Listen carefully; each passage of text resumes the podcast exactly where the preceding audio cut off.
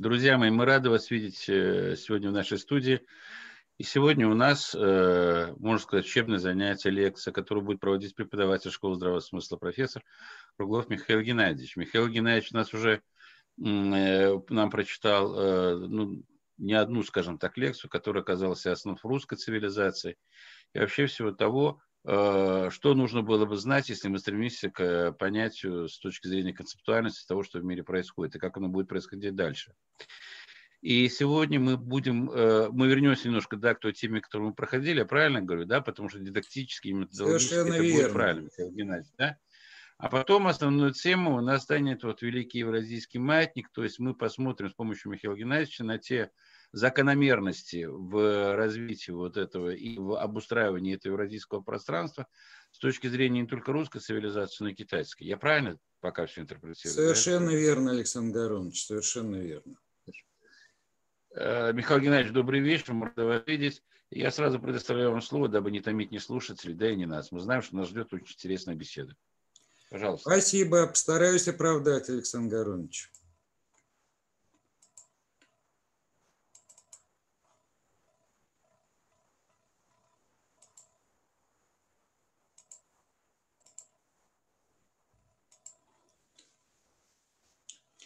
Уважаемые слушатели Школы здравого смысла, уважаемый ректор, э, я хотел бы продолжить разговор о российской цивилизации и ее путях. И прежде всего хотел задать нам всем очень важный вопрос. А вот э, мы говорили, что у нас была не одна цивилизация. Мы это себя кем считаем? Наследниками вот этих вот самых цивилизаций? Или пока не считаем. Ведь э, наследник – это не только тот, который имеет право наследства по крови, по генетике. А профессор Клесов показал, что, так сказать, генетика тех жителей, которые живут сейчас, и тех, которые жили раньше, э, текущее проистекает от прошлого. Наследниками люди становятся, когда они готовы принять на себя наследство. А вот это вот принять на себя, это означает не просто знать и понимать культурные коды и цивилизационные коды, но и строить э, свою жизнь в соответствии с этими кодами. Пока вот это вот все существует в разных пространствах, то есть цивилизационные коды и культурные коды отдельно, вот они в музеях лежат, а наша жизнь существует отдельно, мы не можем себя считать, что мы приняли на себя наследство. Вот э, схемы, которые мы уже видели, да, вот те цивилизации, которые проглядывают за длинное время нашего с вами существования, больше шести тысяч лет, как опять же доказал профессор Клесов. И я вам напоминаю, что вот ключевые цивилизационные коды, которые в каждой из этих цивилизаций были, это, во-первых, вопрос служения Богу, Отечеству, обществу, ближним. Это должно быть первым стержнем. Это наследство еще от цивилизации ариев, дальше от цивилизации скифов и так далее. Служение выбирается в 16-17 лет. У ариев был специальный для этого обряд, самовартана назывался. Э, мальчики выбирали одно из этих четырех. С девочками все было немножко хитрее, потому что считалось, что материнство и семья – это вполне достаточный вариант служения. Но если хочет сверх этого, как говорится, никто женщине это не запрещал. Второй важнейший цивилизационный момент – это благодарность и уважение к земле, в том числе к родной земле, к малой родине, к воде, к огню, хотя бы просто потому, что мы состоим из земли на 40%, воды на 60%. Наше дыхание – это разновидность огня – и, кстати говоря, 40% нашего вещества – это то, что нам достается от Солнца. То есть солнечные корпускулы, которые постоянно э, исходят и доходят до нашей Земли и дальше доходят, да, они внедряются в наше тело, вот к концу жизни оказывается на 40% мы дети Солнца. А, кстати, что бы сказали наши далекие предки, когда посмотрели бы телевизор и с новостями, которые они видят? Они сказали бы, ну, ребята, не мудрено, что у вас леса горят, и деревни тоже вместе с этими лесами. Не мудрено, что вода вас заливает, потому что вы относитесь к этим великим стихиям совершенно без уважения. То, что нам досталось от э, скифской цивилизации.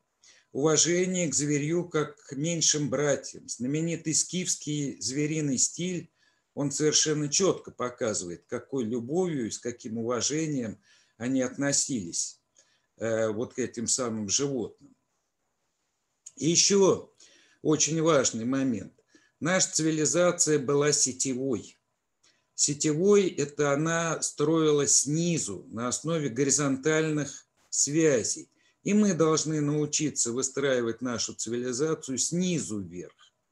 Сверху вниз, слава богу, наши власти строят. А вот снизу вверх, от э, общественного территориального самоуправления и дальше к муниципалитетам, к региональной власти и к федеральной власти – вот если мы научимся это правильно сделать, мы наследники. А пока мы не научились, мы не наследники. И мы должны, конечно, извлекать уроки и чтить великие подвиги, цивилизационные подвиги наших предков.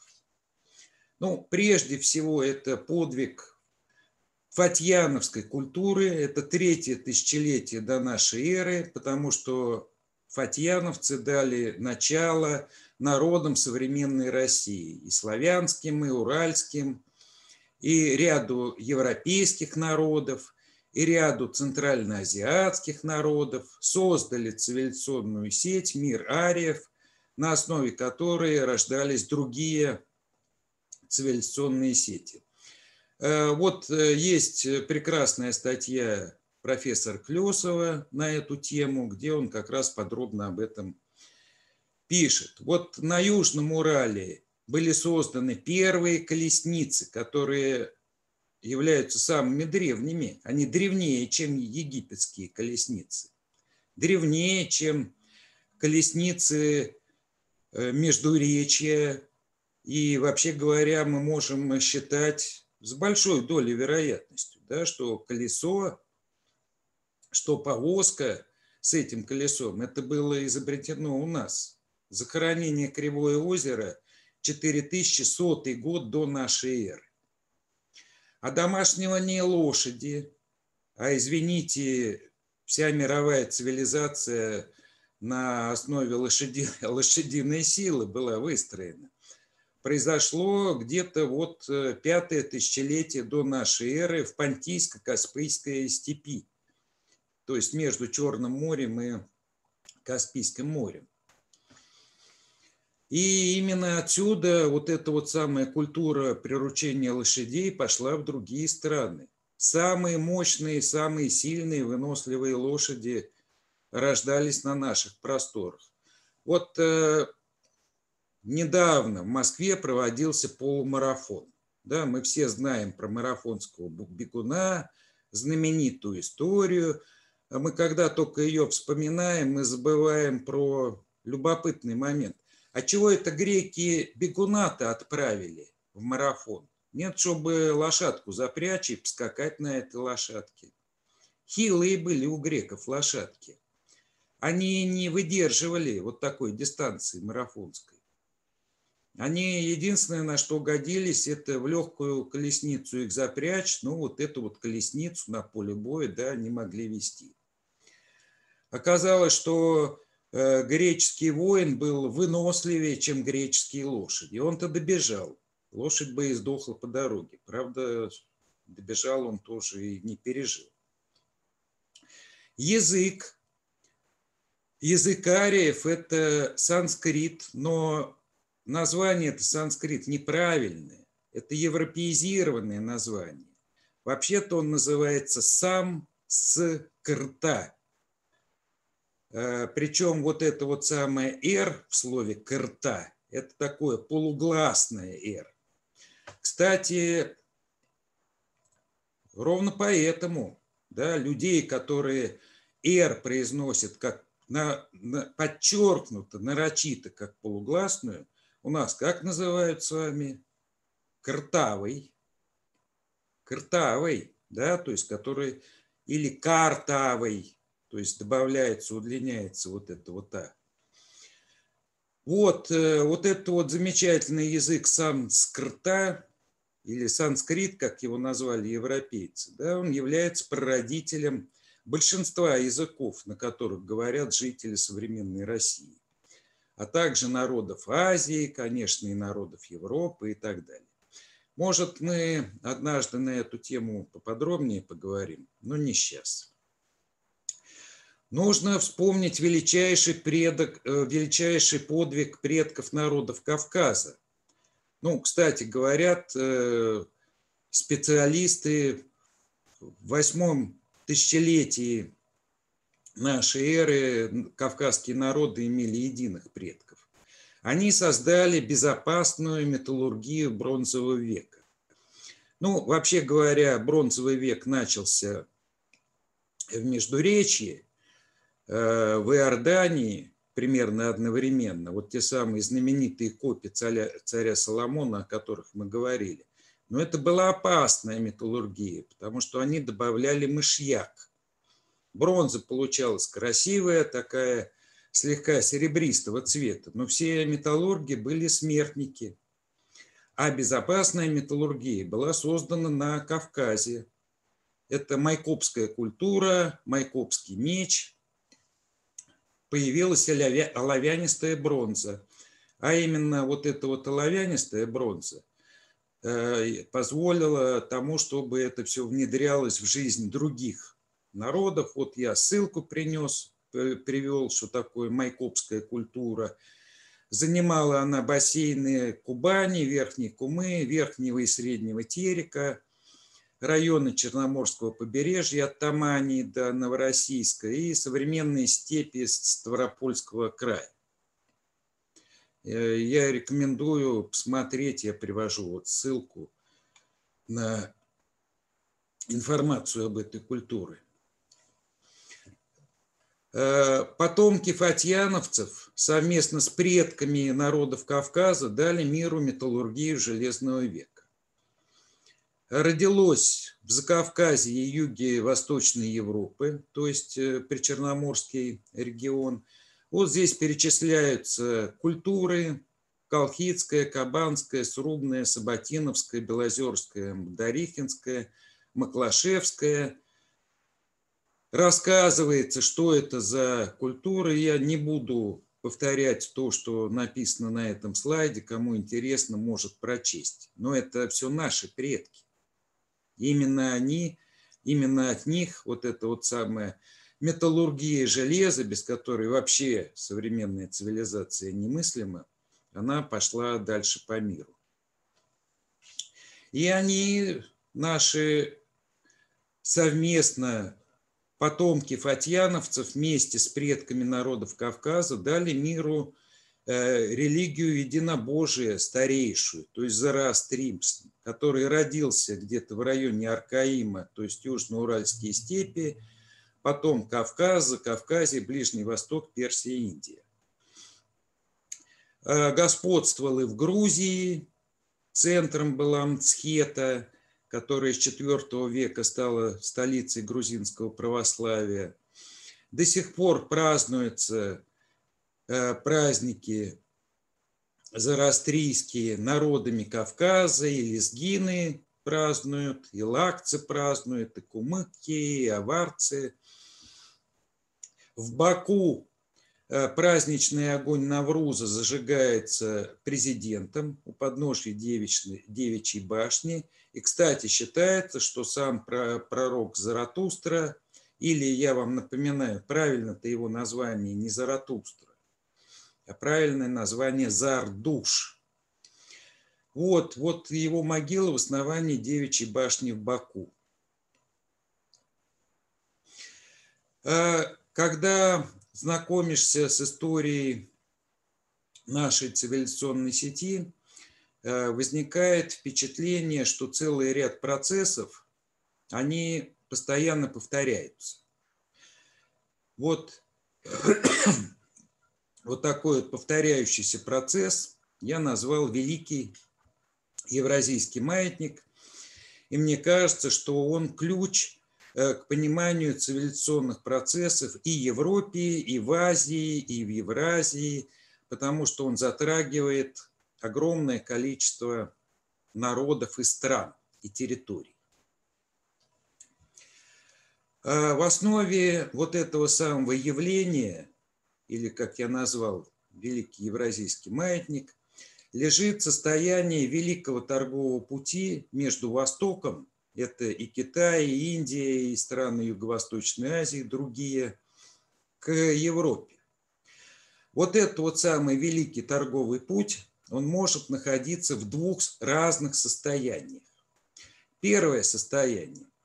Идет э, торговля цепочкой поставок, и каждое звено цепочки – это такая челночная торговля. То есть один купец челнок перевез товар, продал, закупил, вернулся. Следующий его купил, повез дальше, продал, вернулся. И вот так вот челноками от э, Юго-Восточной Азии до Европы эта торговля может идти но может она идти в другом варианте, так называемой транзитной торговли. Транзитная торговля – это когда отправитель груза передает его по всему торговому пути конечному получателю груза. Вот э, в режиме челночной торговли у нас проигрывает грузоотправитель, потому что он получает маленький доход проигрывает конечный грузополучатель, потому что он получает товар по высоким ценам, потому что каждый челнок он чуть-чуть добавляет. Но зато выигрывают все народы, которые находятся на этом торговом пути, потому что они обмениваются товарами, э, каждому народу достается своя какая-то часть денег. А вот когда у нас режим транзитной торговли, у нас выигрывает грузоотправитель, потому что весь доход уже его, а не делится между многочисленными челноками, и выигрывает грузополучатель, потому что он получает этот товар дешевле. И, собственно говоря, э, процесс запускается, когда Китай принимает важное решение проект «Один путь». Вообще говоря, великий торговый евразийский путь, он имеет три ветви. Это северную ветвь. Северная ветвь – это примерно там, где э, царь Николай II проложил Трансип и э, восточно-китайскую железную дорогу, КВЖД. Вот это вот сочетание Транссиба и КВЖД примерно показывает, где обычно проходит северная ветвь э, вот этого самого великого торгового пути. Значит, есть центральная, которая соответствует вот тому шелковому пути, который описан в учебниках, и есть южная, морская, которая идет через Индонезию, Индию, и дальше или через Персидский залив, или через Красное море. А мы должны с вами вспомнить, что Суэцкий канал, он, вообще говоря, у древних египтян еще существовал, потом при Риме его возобновляли, то есть это не новейшее изобретение. Ну, значит, когда канал действовал, шло через э, Красное море, когда канал не действовал или там были какие-то перипетии, войны и так далее, тогда через Персидский залив. Стало быть, китайский проект «Один путь» означает, что первый момент. Китай пытается отсечь южный маршрут и северный маршрут, сосредотачивается на центральном маршруте и пытается перевести его из режима челночной торговли в режим транзитной торговли. Череда этих самых попыток, реакция на эти попытки евразийской сети, то есть наших предков, других окрестных народов, которые возвращают торговый путь вот в этот естественный для него челночный вариант. И как раз один такт качания вот этого самого великого евразийского маятника. А вот этот вот самый маятник, он всегда качается по примерно одной и той же схеме. Э, схема эта рабочая, э, то есть, э, ну вот насколько, так сказать, я собрал информацию, я ее сюда, на эту схему воплотил. Сейчас я расскажу, как эта схема работает. Она всегда за все периоды качания этого маятника была всегда примерно одинакова. Конечно, было бы очень классно, если бы слушатели школы здравого смысла подключились бы к развитию этой схемы, потому что есть э, масса событий, которые э, я на этой схеме не отобразил. Э, понятно, что каждое качание маятника, оно вот не строго одинаково предыдущему, оно имеет какие-то особенности. И вот что считать особенностями, а что считать типичной схемой, над этим вопросом еще, конечно, нужно поработать. Значит, стало быть, вот на схеме у нас Китай такой оранжевый. Он начинает вот этот вот самый проект «Один путь». Значит, для этого Китай атакует то, что называется северные территории. Ну, сейчас северные территории Значит, это Монголия и вот э, как бы наше пограничье с Китаем. И обрезает вот этот вот самый таким образом северный маршрут.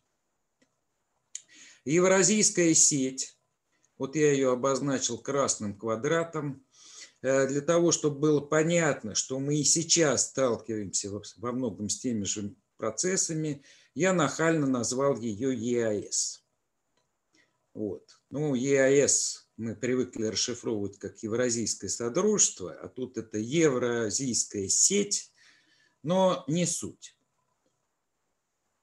Стало быть, Евразийская сеть, конечно, этому делу сопротивляется, потому что ей обрезают привычный торговый маршрут, пытается восстановить контроль над северными территориями, и спустя определенное время ей это дело удается. Дальше. Китай атакует центральноазиатский узел этой сети.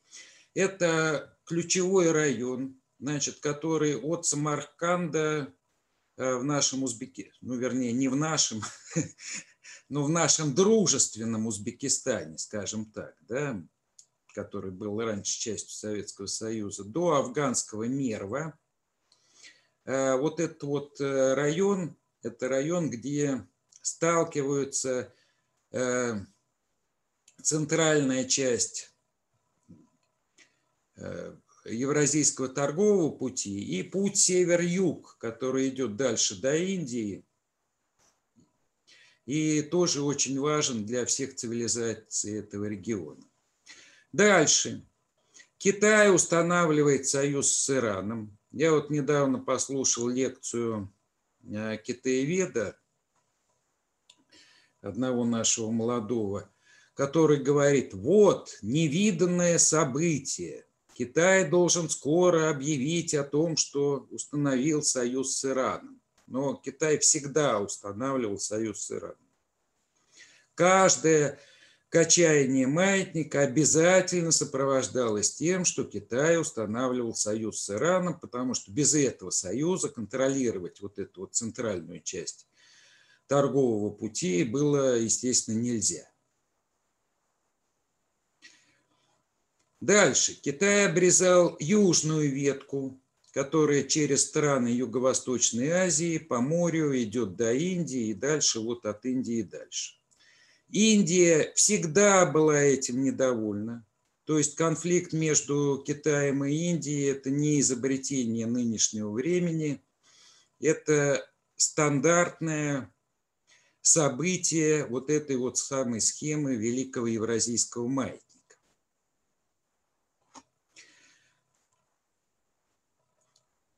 В, с другой стороны э, находится партнер Китая, то есть конечная точка вот этого самого великого евразийского торгового пути, который я назвал гегемон. В разные периоды времени вот этим вот самым гегемоном были разные страны. Э, Римская империя, Византия, потом Великая э, империя, Римская империя германской нации, потом Англия и так далее. Но всегда была страна гегемон, да, с которой Китай договаривался, заключал соглашение о транзитной торговле и таким образом получал партнера по этому проекту «Один пояс, один путь».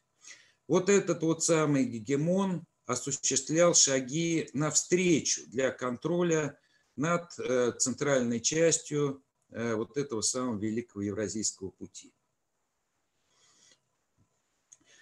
Со своей стороны гегемон всегда атаковал Иран для того, чтобы э, получить над ним контроль. Это шло со времен Римской империи, которая вела войны с Ираном. Поэтому сейчас, если когда-то это был Древний Рим, Сейчас, естественно, вот этим вот самым гегемоном и партнером Китая по проекту «Один путь» ну, в какой-то степени выступают Соединенные Штаты, которые, с одной стороны, заключают торговое соглашение с Китаем, хотя и достаточно хитрое, а с другой стороны, сейчас США атакует Иран. Но гегемон, он всегда атаковал Иран. То есть атака на Иран со стороны гегемона – Э, является тоже типовым событием э, вот этого самого э, процесса Великого Евразийского маятника. Значит, что еще всегда делал Гегемон? Гегемон еще пытался наводить порядок на других европейских торговых путях. Это прежде всего Балтийский торговый путь. А, наведение порядка на Балтийском торговом пути тоже вызывало совершенно стандартную реакцию, которая повторялась много раз под тем или иным соусом. А именно, это вот те самые корпорации изгоев германские и скандинавские. А мы с вами говорили, что примером являются часть варягов, Часть варягов это были славянские варяги, да, а часть варягов это были германцы и скандинавы. Поэтому, кстати, Нестор Летописцы пишет, да, что бывают варяги с Готланда, бывают варяги свейские, то есть шведские, а бывают варяги Русь. Стало быть, варяги Русь – это те, которые жили на территории между Вислым и Одером, и имели в основном славянские корни, да, значит, э, германский это Готланд, да, на Готланде у нас жили готы, которые являются здесь важным игроком. А стало быть, вот эти вот самые готы, это не столько народ, да, сколько такая вот корпорация изгоев, которая всегда занималась примерно одним и тем же, а именно торговлей, пиратством, как оборотная сторона торговли, и прямо, надо сказать, и работорговлей. Вот, э, вот эти вот корпорации изгоев Балтийского побережья, условно говоря, территории нынешней Польши и Восточной Германии, вместе с другими корпорациями начинают атаку, пытаясь взять под контроль зоны Гданьск, Минск, Киев, Одесса, вплоть до побережья Черного моря. Это происходило тоже всегда. Значит, первое движение – это готы двинулись от Готланда сначала к, как раз к территории между Вислой и Одером. Да, и там, соединившись со славянскими племенами, образовали государство Германа-Риха, которая дотягивалась уж от Балтийского моря до моря Черного. жестко взяли под контроль эту территорию, разбили ополчение славянское, ополчение антов. Вождя антов князя Божия вместе со своими соратниками просто распяли. Кстати говоря, где распяли? Вот примерно на территории современного Луганска. Поэтому, когда вдумаешься в эти процессы, вот действительно вспоминаешь слова царя Соломона, что ничего нет нового в этом мире, да, тебе кажется, что это новое, а это уже было прежде. Евразийская сеть предпринимает обратные атаки, отбивает и Центральноазиатский узел из-под контроля Китая, атакует вот эту вот самую зону и пытается перехватить контроль над ней. Целый ряд процессов происходит и на территории Кавказа, Ближнего Востока, потому что, с одной стороны, они атакуют, атакуют со стороны гегемона, то есть э, как бы Европы. Вот. Э, и э, для того, чтобы вернуть контроль над этим торговым путем, цивилизации Евразийской сети, ну, грубо говоря, отбивают вот эти вот самые регионы тоже.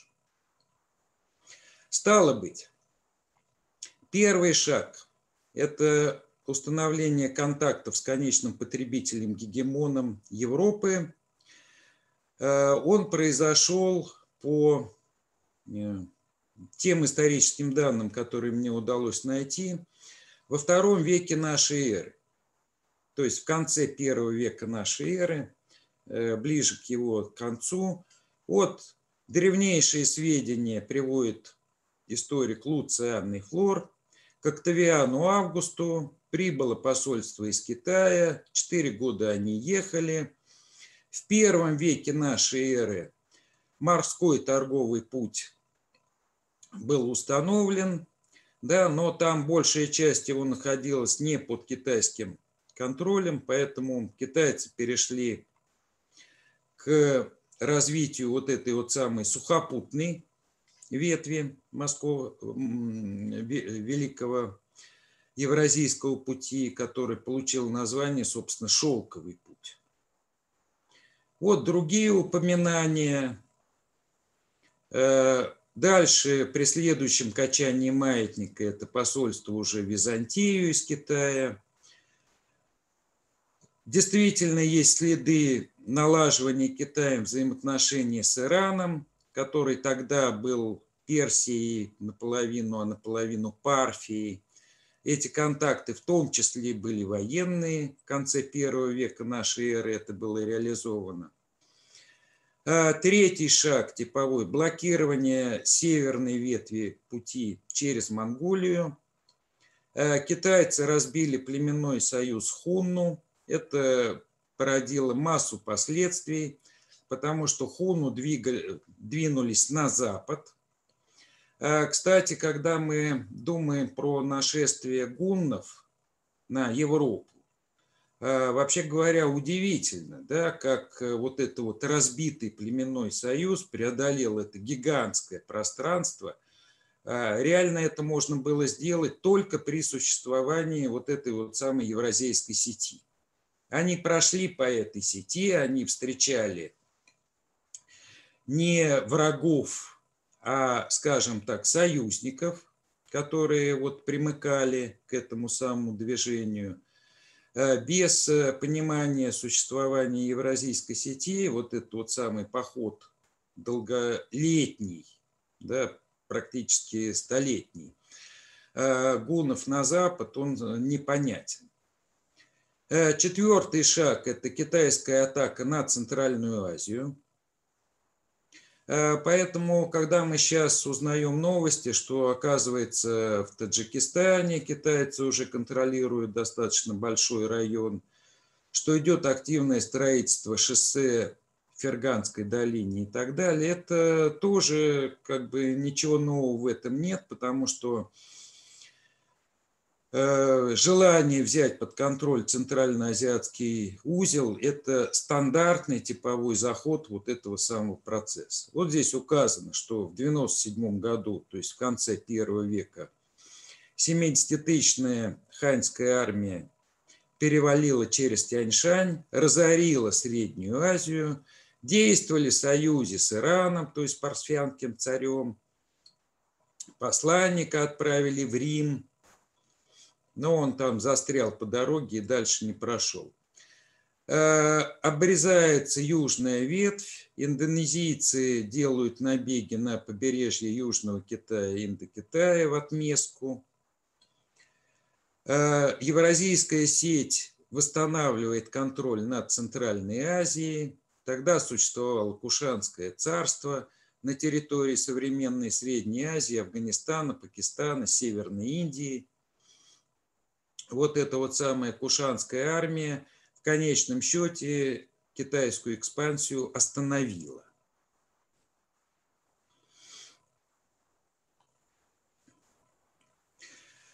А, что еще происходит? Важно, каждое качание евразийского маятника обязательно сопровождалось пандемией в Европе. Каждый раз. Антонинова чума – это вот первое качание, значит, 165-180-е года нашей эры.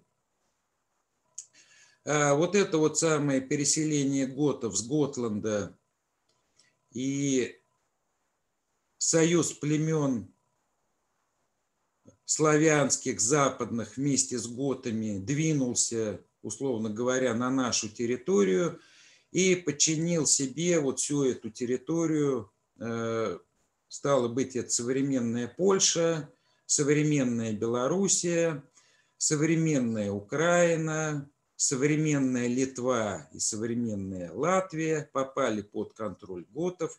Кстати говоря, влияние готов дотягивалось и до Новгорода тоже, то есть то, что мы э, называем Новгородской Русью, тоже тогда контролировалось готами.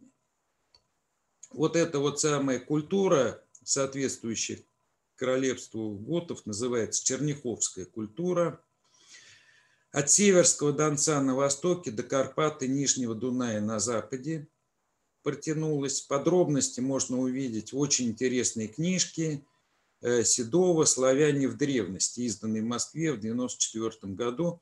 Там все перипетии, включая археологические находки, которые подтверждают это движение и так далее, они там приводятся достаточно подробно.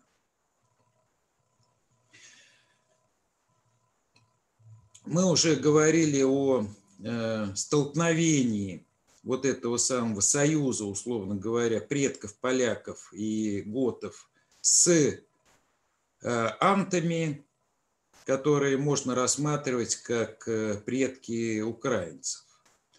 Анты жили, ну, примерно так, примерно там же, где они живут, где украинцы живут сейчас – а что еще любопытно?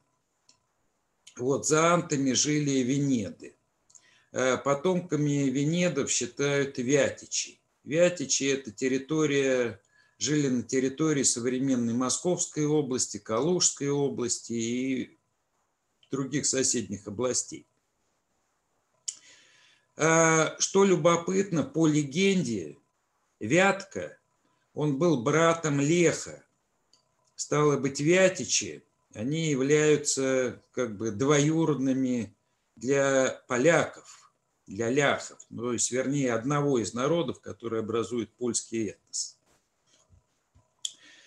Ну вот э, я здесь привел те подробности, которые из источников нашел по поводу царства Германа Столица была город Архаймр на Днепре, вероятно, близ Киева да, а казнь Божия анского князя была где-то в районе современного Луганска. Значит, э, дальше произошла в третьем веке вот те самые гунны, да, народ хунну, которые разбили китайцы далеко-далеко на востоке. Он дошел до этой территории и атаковал царство королевства Германариха. Возникает очень любопытная такая мысль. Вроде бы и одни были как бы наши, потому что э, территория этого готского королевства да, в последующем стала территорией Варяжской Руси. Часть населения, которая существовала во времена Готского королевства, стала их потомки, да, населением Варяжской Руси, а именно от Варяжской Руси идет наша официальная история. Стало быть, с одной стороны были наши. Но мы должны понять, что, как ни странно, наши-то были и с другой стороны потому что хунну и те народы, которые шли вот в этом вот потоке, в союзе племен, совершенно разнородных, разных кровей, разной генетики, разных языков, мы все их называем гуннами, хотя этнический состав был очень пестрый. Но получается, что это тоже наши да, столкновение державы Германериха и столкновение вот этих вот самых народов Хунну, это была гражданская война, причем гражданская волна цивилизационная. Э, готы западными славянами рассматривали коренное население как э, источник добычи. Значит, оно их интересовало как э, работники тех хозяйствах, которые они заводили. Окрестное население интересовало как источник рабов, потому что, вообще говоря, готы были работорговцами, и э, их существование привело к тому, что вот наша центральная часть России, да, то есть современная Калужская область, Московская область, она вот в это вот время, как раз 3-5 века, нашей эры совершенно обезлюдила. Потому что часть захватили готы и продали дальше в рабство. Да? А часть убежала и примкнула к гуннам. И вместе с ними отправилась дальше да, громить э, Римскую империю. Кстати говоря, интересно, куда делись э, вот та часть, которую Э, королевства Германериха, которую гунны разбили. Оказывается, что они перешли вот эти вот самые западные балты и западные славяне на территорию Аки, где и осели. То есть территория Рязанской области, да, значит, это наследники вот тех самых, которые вместе с готами пришли с территории Польши помогали им осваивать, условно говоря, коренное население э, огромного региона нынешней Белоруссии, нынешней Украины и нынешней Прибалтики, и разбитые гуннами отправились в Рязань. А я вам напоминаю, что, кстати говоря, с кем долго-предолго воевали московские князья и московские цари? С рязанскими рязанцы всегда были готовы примкнуть. Очень активное влияние на процесс рязанцы оказали когда? В смутное время. Они кого поддерживали? Лжедмитрия. Почему они поддерживали Лжедмитрия? А потому что э, Лжедмитрий и те, кто были с ним, они пришли ровно из того же самого региона, из которого пришли их далекие предки они им, как ни странно, видимо, были цивилизационно ближе, да, чем э, наследникам вот этих вот самых антов и венедов, да, которые стали ядром русского государства. Вообще говоря, взаимоотношения восточной части, центральной, нашей вот центральной зоны, да, то есть региона э, Калуга, Москва и дальше к Владимиру и так далее, и вот этой вот западной части, то есть э, Беларуси и Украины, оно было всегда очень сложным.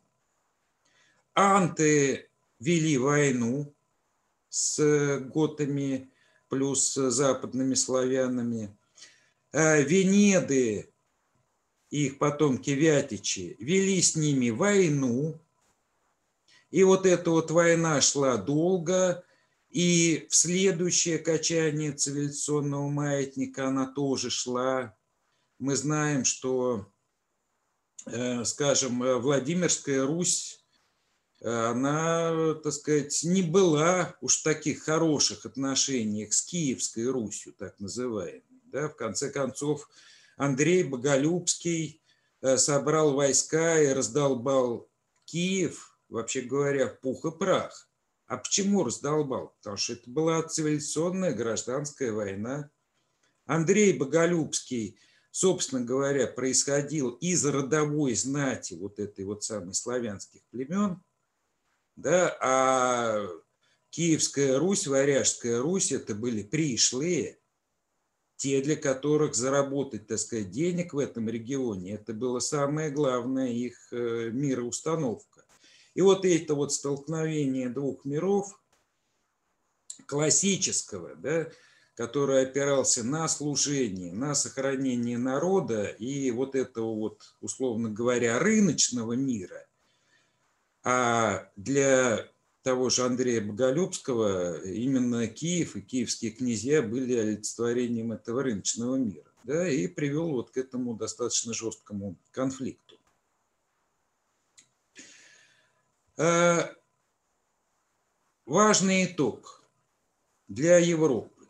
Значит, гунны царство готов раздолбали, вернули контроль евразийской сети над Э, черноморской ветвью Великого торгового пути, вернули контроль над э, вот этой вот самой Кавказской ветвью Великого торгового пути, но в итоге образовалась готская цивилизационная сеть. А вообще любопытно. Значит, э, готы, разбитые гуннами, да, двинулись уже на Дунай, перешли Дунай по договору с римлянами. Ну, римляне поступили с ними нехорошо, что в какой-то степени было такой исторической справедливостью, потому что как готы поступали вот с этими завоеванными народами на нашей территории, вот ровно так же римляне поступили с ними. В итоге мы знаем, чем это кончилось. Да, они восстали, устроили поход на Рим, Э, взяли его, часть двинулась дальше, дальше в Испанию, создала там э, Готское царство. Но вот смотрите, империя Габсбургов, она совершенно четко дальше создавалась вот по этой готской цивилизационной сети. По этой готской цивилизационной сети дальше создавалась Германская империя и Австро-Венгрия. Походы в нашу сторону шли совершенно четко по вот этой вот самой готской цивилизационной сети, а в нее входил и Крым, потому что готское царство там существовало еще дольше, да, вот э, основная часть была разбита, а в Крыму еще продолжала жить. И вообще говоря, вот последние готов, которые говорили на готском языке, в Крыму фиксировали еще аж в XVIII веке. Э, ужасно любопытный вопрос. Алфавит. Алфавит-то у готов появился давно. То есть э, Ульфила э, дал им еще в IV веке. Он перевел Библию на созданный им специальный готский алфавит. Вот я его здесь привожу. Вот посмотрите на него внимательно. Начертание вот этих вот букв готского алфавита вам ничего не напоминает?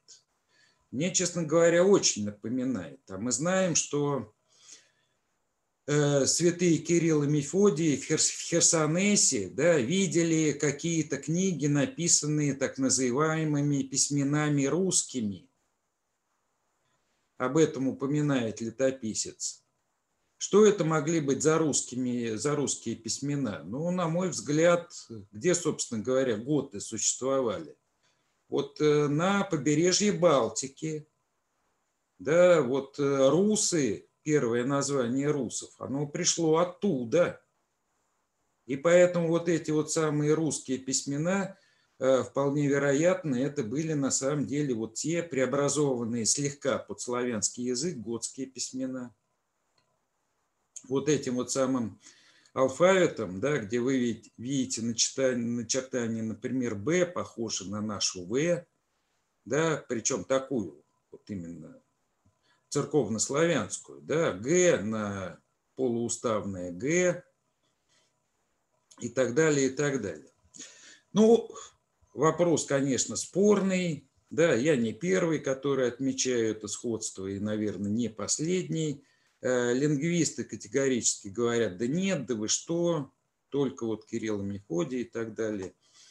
Вот он, остаток готской цивилизационной сети. Вы видите, какую огромную зону он на самом деле занимает, да, включая себя и Крым, и Тамань, и то, что это именно остаток готской сети, нужно учитывать, потому что многие дальнейшие события, они строго по этой сети дальше пойдут. Вот я привожу вот здесь вот отрывок из э, «Деяний готов», э, историка Иордана, да, который описывает вот эти вот самые столкновения с цивилизацией антов, казнь э, князя Божа. Что еще всегда происходило? Как ни странно, всегда происходила климатическая катастрофа. Если у нас сейчас говорят, что смотрите, за окном страшная климатическая катастрофа, каждое качание великого евразийского маятника – она обязательно происходила. То есть резко менялся климат, это вносило изменения в жизнь народов. Что происходило с Китаем? По Китаю евразийская сеть наносила два удара. Первый удар, удар разрушал Китай, а при начале маятника Китай был единым государством, централизованным, мощным, в результате удара со стороны евразийской сети, значит, Китай распадался на ряд царств, которые вступали в войну между собой. Поэтому в третьем веке после удара севера Китай перешел в режим Троецарствия. Царства между собой начали жесткую войну. На две трети сократилось население Китая. Вот они, кочевники гунны, сянбийцы, тяны, дзе и так далее. Это все народы вот этой вот самой нашей евразийской сети. Дальше второй удар с севера. Э, его нанес в 581 году север-китайский полководец Джоу Янцзянь.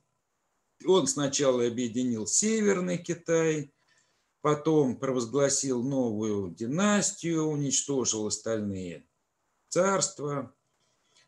Э, произошла очередная смена, в итоге возникла династия там, то есть новый, единый, более-менее сильный Китай, который скоро начнет снова проект «Один путь», который пойдет дальше вот по ровно той же самой схеме. Значит, Иран вместе с гегемоном, в конце концов, после падения Китая договариваются, э, наносят удар против тюрков, получают отпор от тюрков, а тюрки – тоже часть евразийской сети. Э, первый цикл со всеми процессами занял от начала проекта до краха Китая примерно 200 лет. От начала проекта до восстановления Китая примерно где-то 500 лет. После этого началось второе качание евразийского маятника. В VII веке Китай снова начинает проект «Один путь». Цель проекта ровно та же самая превратить челночную торговлю в транзитную, обрезать северный маршрут, обрезать южный маршрут, максимально взять под контроль э, центральный маршрут. Посольство в Византию так называемые, китайцы ее звали Фулинь, да, в 643 году прибывает Китай. Было несколько таких посольств. Был союз с Ираном, но уже в новом качестве, потому что Персия попадает под власть арабов, договариваются, стало быть, с арабами. Он Гарун аль-Рашид направляет посольство в Китай, устанавливает хорошие отношения. Блокируется северная ветвь. Э, Танская империя захватывает восточную часть тюркского каганата, который был создан в Центральной Азии. Э, ответная реакция сети, разгром Китая очередной в Центральной Азии. Значит, э, снова пандемия, уже Юстинианова чума. Э, отличие второго качания от первого качания заключается в чем? Вот эту вот самую, условно говоря, нашу часть, да, то есть Кавказскую, Черноморскую часть Великого торгового пути контроль, контроль идет с двух сторон. Одна сторона – это Хазарский Каганат, который в это время создался. А вот вторая сторона снова здорова, Значит, призывают варягов Новгород. Варяги, судя по всему, это вот были вот те самые наследники э, прибалтийских славян, то есть э, славян плюс балтов, плюс остатки готов. Да? Они приходят на Русь. Э, если Рюрик вполне вероятно был потомком славян, то вообще говоря, когда создалась Варяжская Русь, то там были все, все варяги, всех разновидностей, из Готланда, из э, Скандинавии и вот с э, Балтийского побережья. Вспомним с вами походы русов на Константинополь. Ну, вообще говоря, понятно, да, что Олег брал с собой не Э, народное ополчение, он брал с собой профессиональную армию. А стало быть, это была профессиональная армия, это огромная. Из кого она состояла? Да вот из варягов разных стран и народов, которые пришли на ту же самую территорию. Э, несмотря на то, что многие из них были, как говорится, двоюродные, да, то есть того же самого славянского корня, но у них же ментальность-то была совершенно другая. Это люди чем занимались? Торговлей, пиратством, работорговлей, контролем э, соливарен. И ровно так же они стали смотреть на ту территорию, на которой они стали властвовать. Почему князья воевали между собой? Что является корни, э, коренной причиной этих княжеских усобиц? Да это походы за так называемой челядью. А кто такие челядь? Это те, кого они захватили и сделали, условно говоря, практически, ну не совсем рабами, холопами, да, в своих хозяйствах. А хозяйства варяжские – это промышленные хозяйства, это предпринимательские хозяйства. Значит, если хозяйство славянского населения коренного – это были хозяйства для самообеспечения и немножко для торговли, да, хозяйство варягов, русов – это были предпринимательские хозяйства. Они делались ради извлечения прибыли.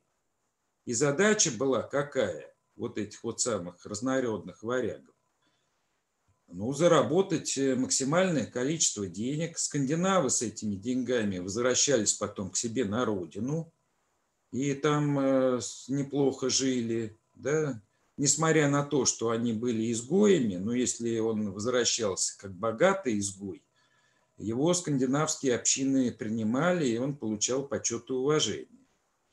Но местные оставались как бы на месте, передавали наследникам все то же самое. Вот, э, война была жестокая Вятичей с Варяжской Русью, да, которая закончилась походом э, на Киев э, Владимирской Руси. А набеги половцев, нагайцев и аваров, которые сопровождали историю Варяжской Руси, Ну, вообще говоря, мы можем на это тоже взглянуть, на, как на разновидность гражданской войны. То есть одни наши, которые исповедовали мировоззрение евразийской сети, да, где ключевым моментом была не прибыль, а служение. Они воевали с другими нашими, которые тоже наши предки, у которых ориентация была строго на извлечение прибыли любыми путями, в том числе и теми, которые не очень сейчас считаются хорошими. А, должен вам сказать, к сожалению, вот то, что мы называем Киевская Русь, а я называю Варяжской Русью, у нее, у нее была очень такая стыдная а, правда. Потому что Киев был центром работорговли. Там был невольничий рынок, через Киев наши, э, часть наших предков продавалась дальше в Хазарию, э, продавалась в другие страны, на Ближний Восток и так далее. Да, Волжская Булгария была, извините, тоже центром э, работорговли. В Волжскую Булгарию прибывали арабские купцы. Чего арабы забыли на этом дальнем севере? Что они ехали туда покупать? Кони, у них, извините, кони ничуть не хуже. Воску, ну и на, чё, на что им воск, на что им мед, на что им другие товары. Единственное, что интересовало арабских купцов вот в этих вот дальних странах, это белые рабы, белые мужчины храбрые, из которых дальше потом э, мамилюки, э, знаменитые да, войска, применявшиеся ими, формировались. Ну и русские красавицы, которые шли в гарем. Поэтому, когда мы находим клады э, арабских монет, которые находятся в Волжской Булгарии, кстати говоря, в Рязани, нынешние рязанцы гордятся. Ой, какие у нас были дальние связи торговые с арабами. Вот мы нашли очередной клад арабских монет. Клад, э, клад арабских монет говорит э, строго об одном. Да, что на этой территории занимались работорговлей, и, собственно говоря, вот поэтому сюда арабы приезжали и деньги за это дело платили. Вот, поэтому вот эти вот э, половецкие и прочие Э, набеги, да, в какой-то степени это реакция евразийской сети да, на вот эту вот самую цивилизацию, построенную на извлечении прибыли. Э, очередной климатический период странный. Но в этот раз, в прошлый раз похолодало, в этот раз совершенно неожиданно потеплело да, было резкое потепление 950-го, 1250 года. После этого опять похолодало. Поэтому в XI веке вот э, начался климатический кризис и стандартный конец для Китая. Э, Китай был единым, э, но пришлось предоставлять большие привилегии так называемым дзе-души, региональным военным губернатором. Они в итоге подняли восстание после долгих перипетий, убийств многочисленных и прочего-прочего. Подверглись атаке с севера. Началась эпоха пять династий и десять царств. Из этих пяти и десяти царств э, половину создали вот эти вот самые северные варвары. То есть завершение второго цикла проекта «Один путь» было примерно такое же, как завершение первого цикла проекта. Да? То есть крах Китая и распад его на а, многочисленные мелкие государства. От начала проекта до краха Китая прошло примерно 250 лет. Ну, кстати, возможно, специалисты-историки, они внесут коррективы – и тогда получится, что продолжительность э, вот этого вот самого э, процесса от начала проекта до краха Китая, она э, не различается, вот примерно одна и та же. Для первого цикла насчитали примерно 200 лет, для второго 250. От начала проекта до восстановления Китая начала нового витка примерно где-то 600 лет. Ну, я насчитал. Может, я ошибся. Это примерно те же самые 500 или там не 500, а чуть побольше, а тут не 600, а чуть поменьше, поэтому продолжительность тоже совпадает. Э, следующий виток уже немножко особый, да, потому что, собственно говоря, династия Юань это были кто? Ну, это монголы. Это монголы, да, то есть э, Китай становится сначала частью великой державы чингизидов, Первой Орды. Вот. И дальше уже в этом состоянии снова начинает проект «Один путь». Э, в принципе, я посмотрел э, следующие витки. Все примерно идет строго по той же самой схеме.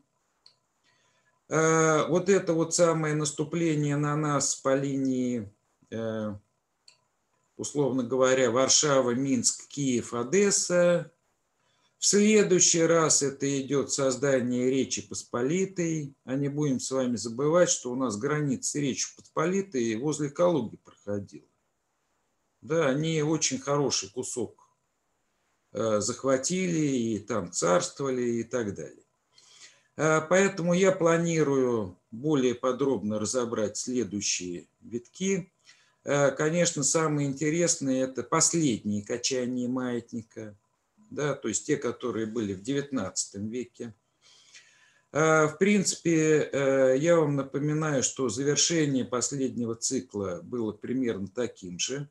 То есть сначала русские войска взяли Пекин, о чем, кстати, вот мы периодически забываем, да, а это же было, то есть наши брали Пекин. Ну, кстати, китайцы об этом очень хорошо помнят. А дальше потом, через несколько десятилетий, товарищ Сталин э, помог нанести второй удар и восстановить единый Китай уже Мао Цзэдуну. Да, то есть вот этот вот как бы двойной удар с севера, он, видите, сначала, получается, Китай разрушает, а потом он снова Китай восстанавливает. Э, мне кажется, что понимание вот всех этих качаний, связанных с этим э, моментов, да, позволяет понять не только прошлое, но и современность. Мы с вами обнаруживаем, что вот эти вот э, события в Белоруссии, вот этот вот самый польский проект, когда они подписали соглашение с Литвой, вот эти вот самые события на Украине, но это ничего нового. Это вот то самое нашествие Запада, которое было всегда при начале проекта «Один путь». Ну, чуть-чуть э, меняются нюансы, чуть-чуть меняется окраска, но суть от этого точно не меняется. И стремление Польши, а мы с вами понимаем, да, что в этом проекте-то э, руки-то польские, а голова, она чуток западнее ведет. Вернее, там две как бы головы. Одна немецкая, вторая британская, да, которые вот эти вот польские руки и ноги направляют. Э, ну, это тоже как бы стандартный вариант. Это вот то самое единение, да, значит, э, элементов германского этноса и элементов западнославянского этноса, которое происходило всегда. Я вам, кстати, напоминаю, мы говорим с вами слово-то англосаксы. А саксы-то это же вообще же германцы-то, да? Они вот с, территории Саксонии до Британии-то добрались. -то.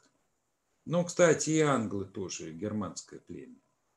Ну вот, не будем тоже об этом забывать.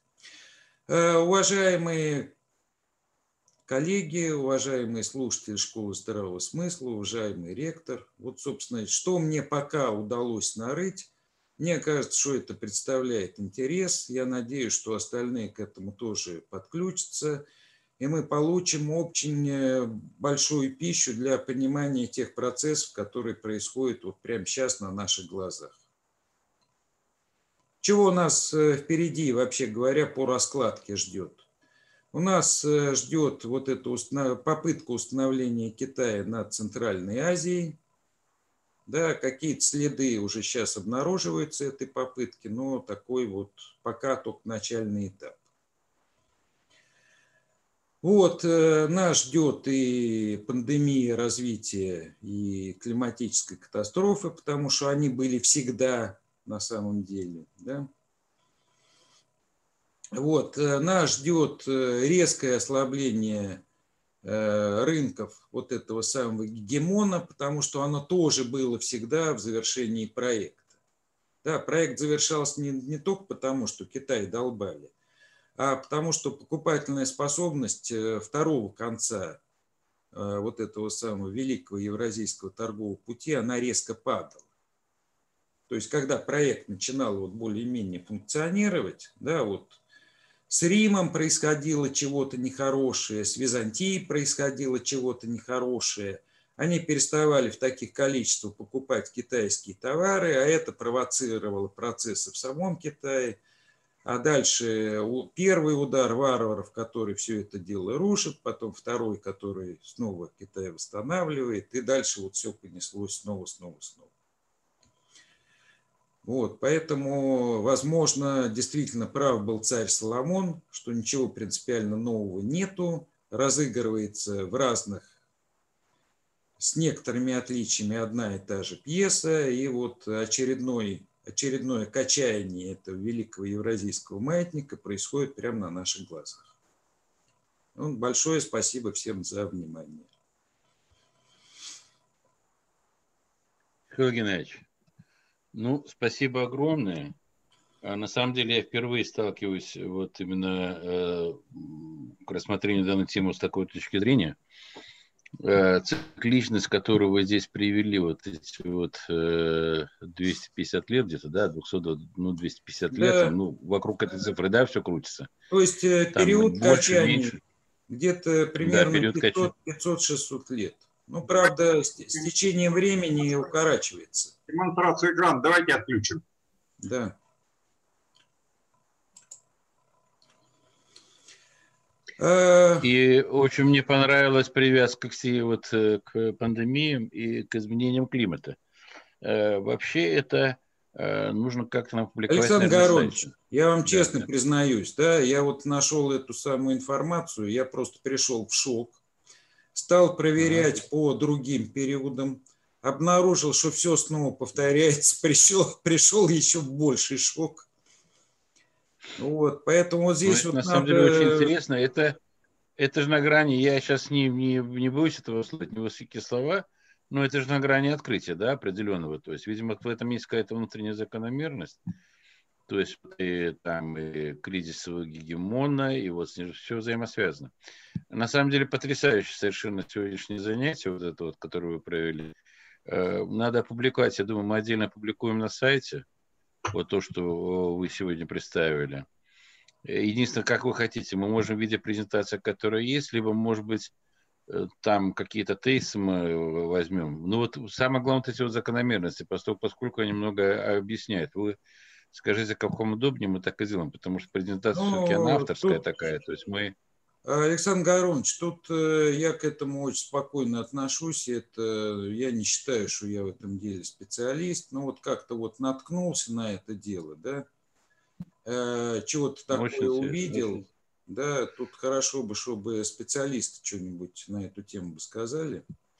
Но э, вот я вам серьезно скажу, я слушаю выступление Николая. Да. Михаил Геннадьевич, специалисты сейчас на эту тему скажут следующее. Специалист... Фигня большая, отвали. Нет. Специалисты скажут следующее. Специалист – это я. Вот историков очень много. Мета-историков по пальцам пересчитать. Начиная там Геродот, Гебон, Шпенглер, Тойнби, наш э, Гумилев. Да, и, похоже, у нас на глазах у школы здравого смысла рождается еще один метаисторик – Круглов – Ой, не, ну, на ладно. самом деле, не, мы сейчас, мы сейчас не ерничаем, на самом деле очень интересная закономерность, очень интересны вот эти вот взаимосвязи. Нам эту тему надо обязательно продолжить, надо вот там, э, может быть, э, там не, не все слушатели, ну, нам надо популяризировать это, потому что многие вещи объясняют, но у меня прям подвижки провели определенные. Спасибо вам огромное. Гештальт у меня э, завершился в определенной степени. То есть, вот, да, вот событиям, здесь это самое, Александр Горович, я просто, ну, как бы не накопал материала.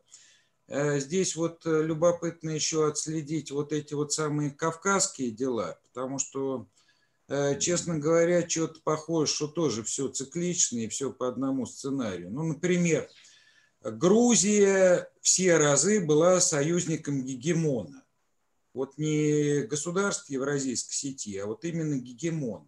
И свое влияние на Кавказ гегемон всегда реализовывал через Грузию. Вот раз да, за раз. Похоже, да. Вот раз за раз. Очень похоже, да, очень похоже, да, очень похоже. Э, вот, э, вот как-то проследить вот это вот самое, э, есть ли определенная цикличность, и связанная с этим проектом, вот в этих вот делах а там армяно-азербайджанские и вот прочие, вот связанные с Закавказьем, ну, вообще говоря, вот обязательно должно быть, да, потому что, ну, как бы ветвь пути-то торгового идет через эти самые через Но она сейчас, сейчас конкретно через они, она сейчас конкретно через них идет. Там же железную дорогу проложили там через Каспий и все она, прочее. Она то всегда, есть там газопровод пускает. То есть... Она всегда через э, вот эти вот самые ворота шла. И поэтому, да. ну вот, вот просто не могло быть, чтобы там конфликтами это все не сопровождалось. Наверняка сопровождалось. Я просто накопать не мог. Мне очень интересно, очень интересно, Михаил Геннадьевич. Спасибо огромное. Ну, время наше заканчивается. Мы, я надеюсь, мы вскоре, вскоре продолжим обязательно эту тему. Может, мы скроем с вами еще какие-нибудь дополнительные закономерности. Вам огромное спасибо. Берегите себя. В школе вы нужны. Школа гордится тем, что у нее такой замечательный преподаватель. Э, Владимир Викторович, вы что-то еще добавите? Нет? Да, конечно, добавлю. Он нужен не только школе здравого смысла. Он стране должен, нужен, России. Это правильно, это верные слова. Дорогие слушатели, вам тоже спасибо большое за ваше внимание к нам. Э, просьба личная от ректора школы. Если вам понравилось, да, если не понравилось, э, на значок школы в правом нижнем углу вашего экрана нажмите, пожалуйста. Это э, позволит нам еще интереснее проводить наши эфиры. Всем спасибо большое, всего самого доброго, до скорых встреч. До свидания.